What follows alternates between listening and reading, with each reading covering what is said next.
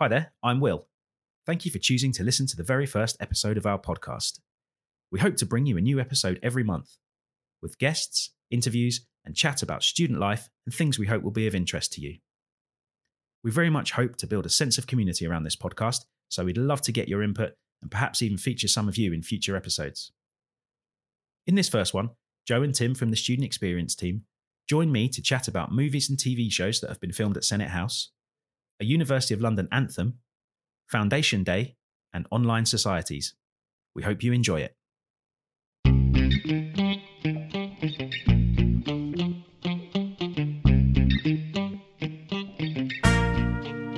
Hello, and welcome to the very first episode of the World Class Podcast.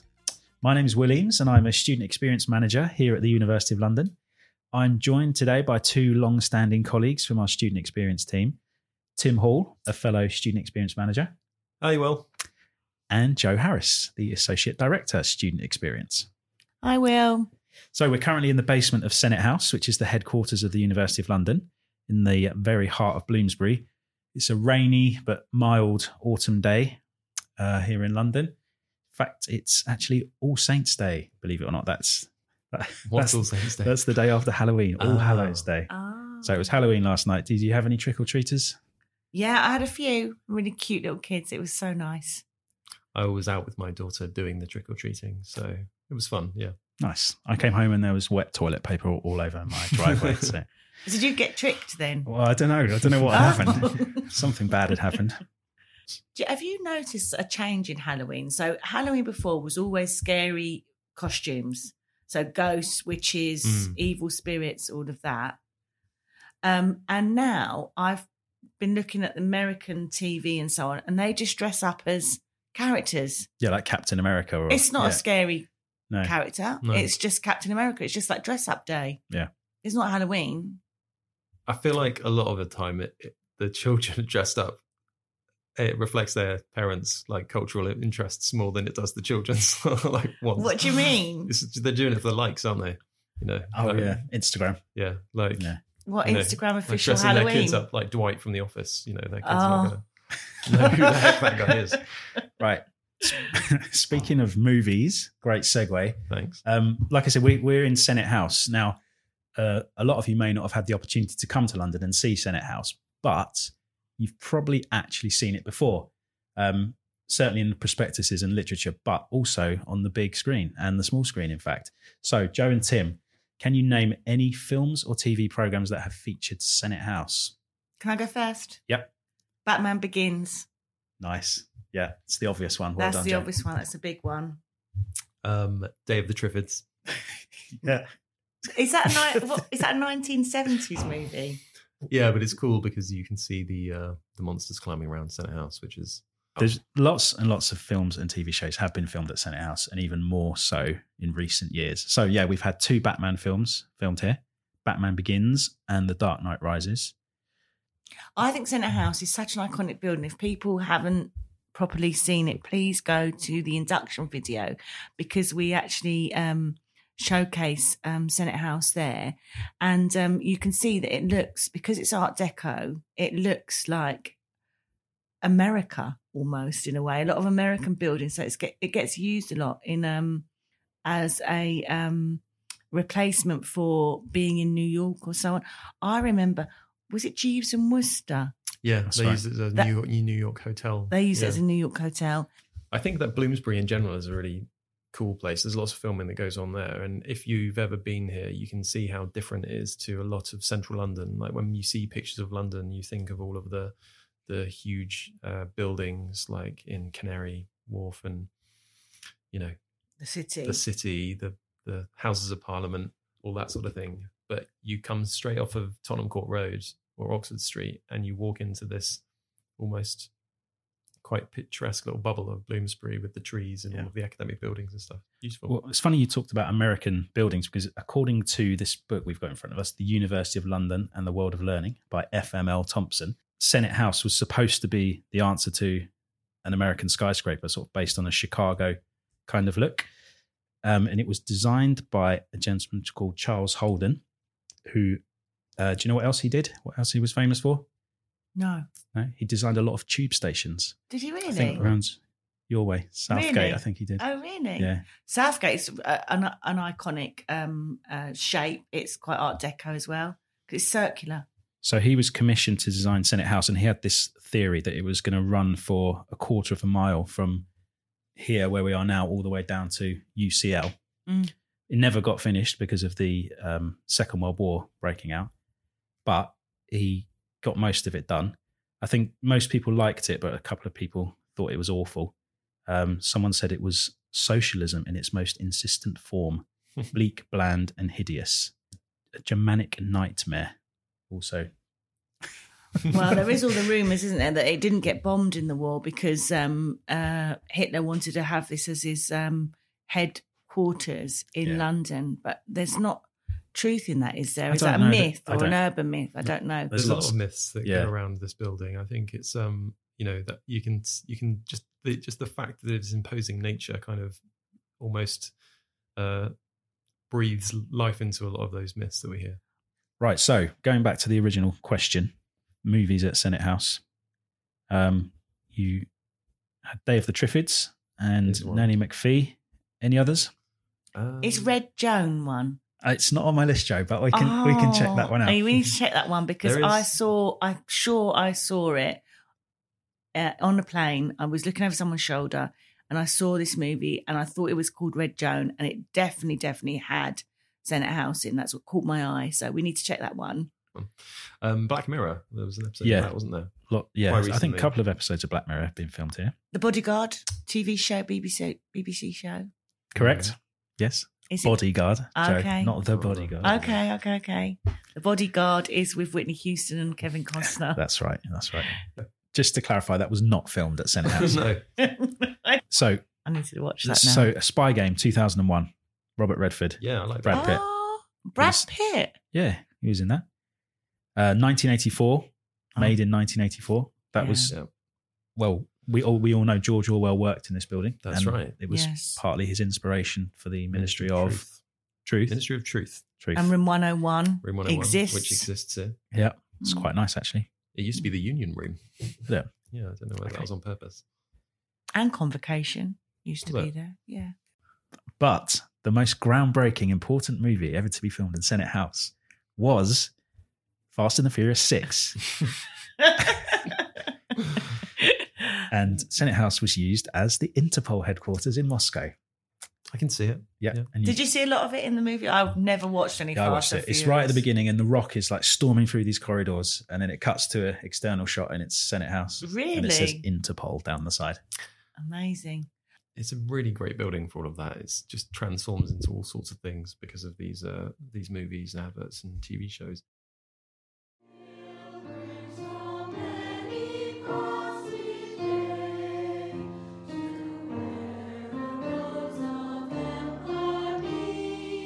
Okay, what you're listening to there is, in fact, the University of London anthem.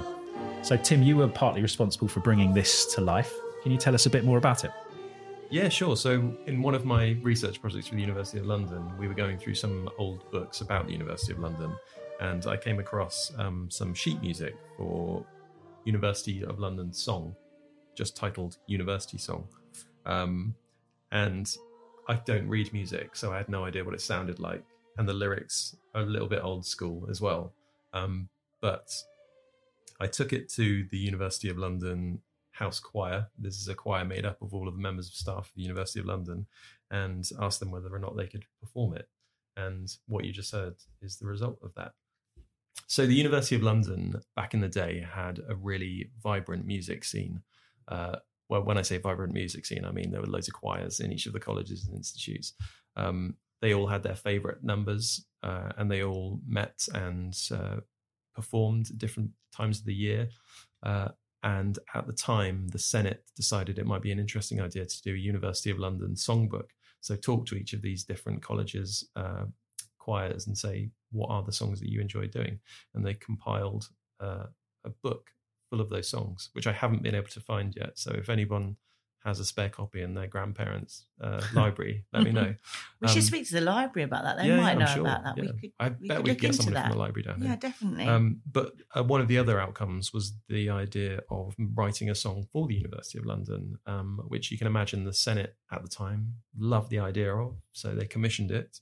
And I think the idea was that it could be used at various events to inspire the students of the University of London all around the world. So go on and read us some of the inspirational lyrics. Okay, I will.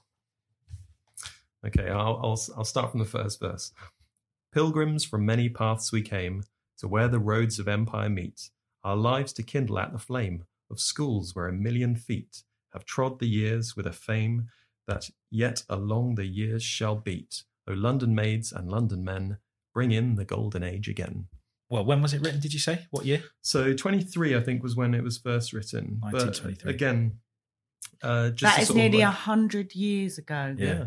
So I feel like the university should commission a new University of London song for the 21st century. That would be amazing. Should we try and accomplish something that the Senate weren't able to do? Because I think it's worth noting that although there was a lot of effort at the beginning to try and encourage the development of a corporate musical life at the university, it sadly came to nothing because there was sort of a lack of any sort of social base within the sort of colleges themselves. So, or rather the interrelationships between the colleges. So we maybe be able to pick that torch up again and bring in a new age of music of the University of London.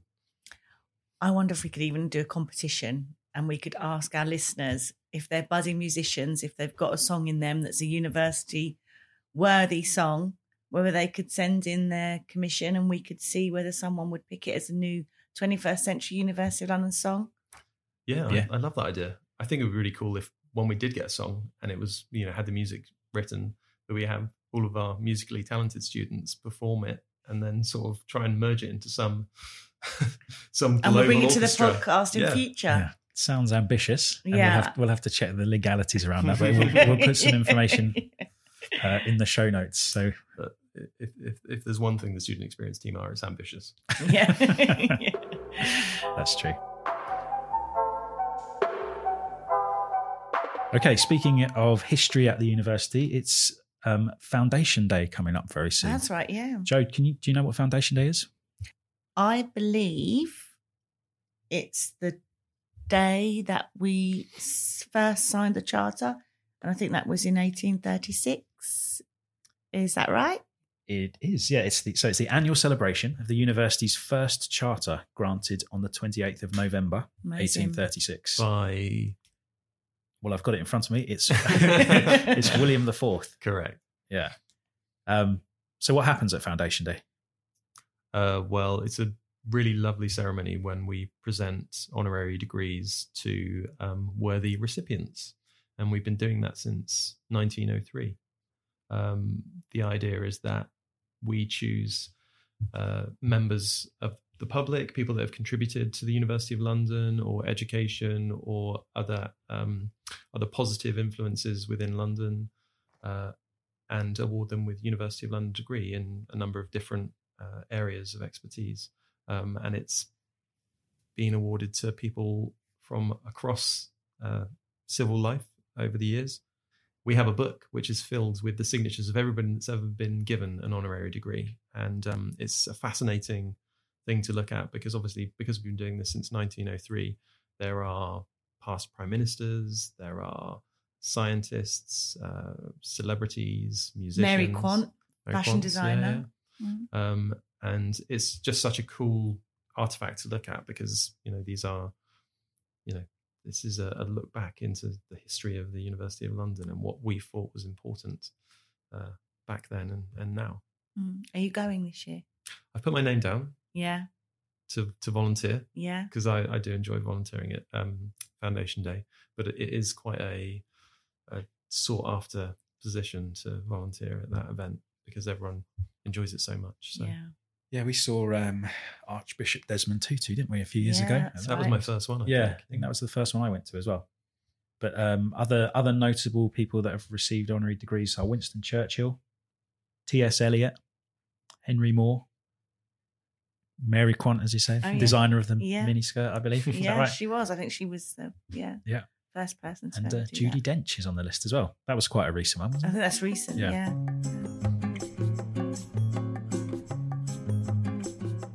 So this week, our alumni magazine, WC1E, was released, the fourth edition, I believe.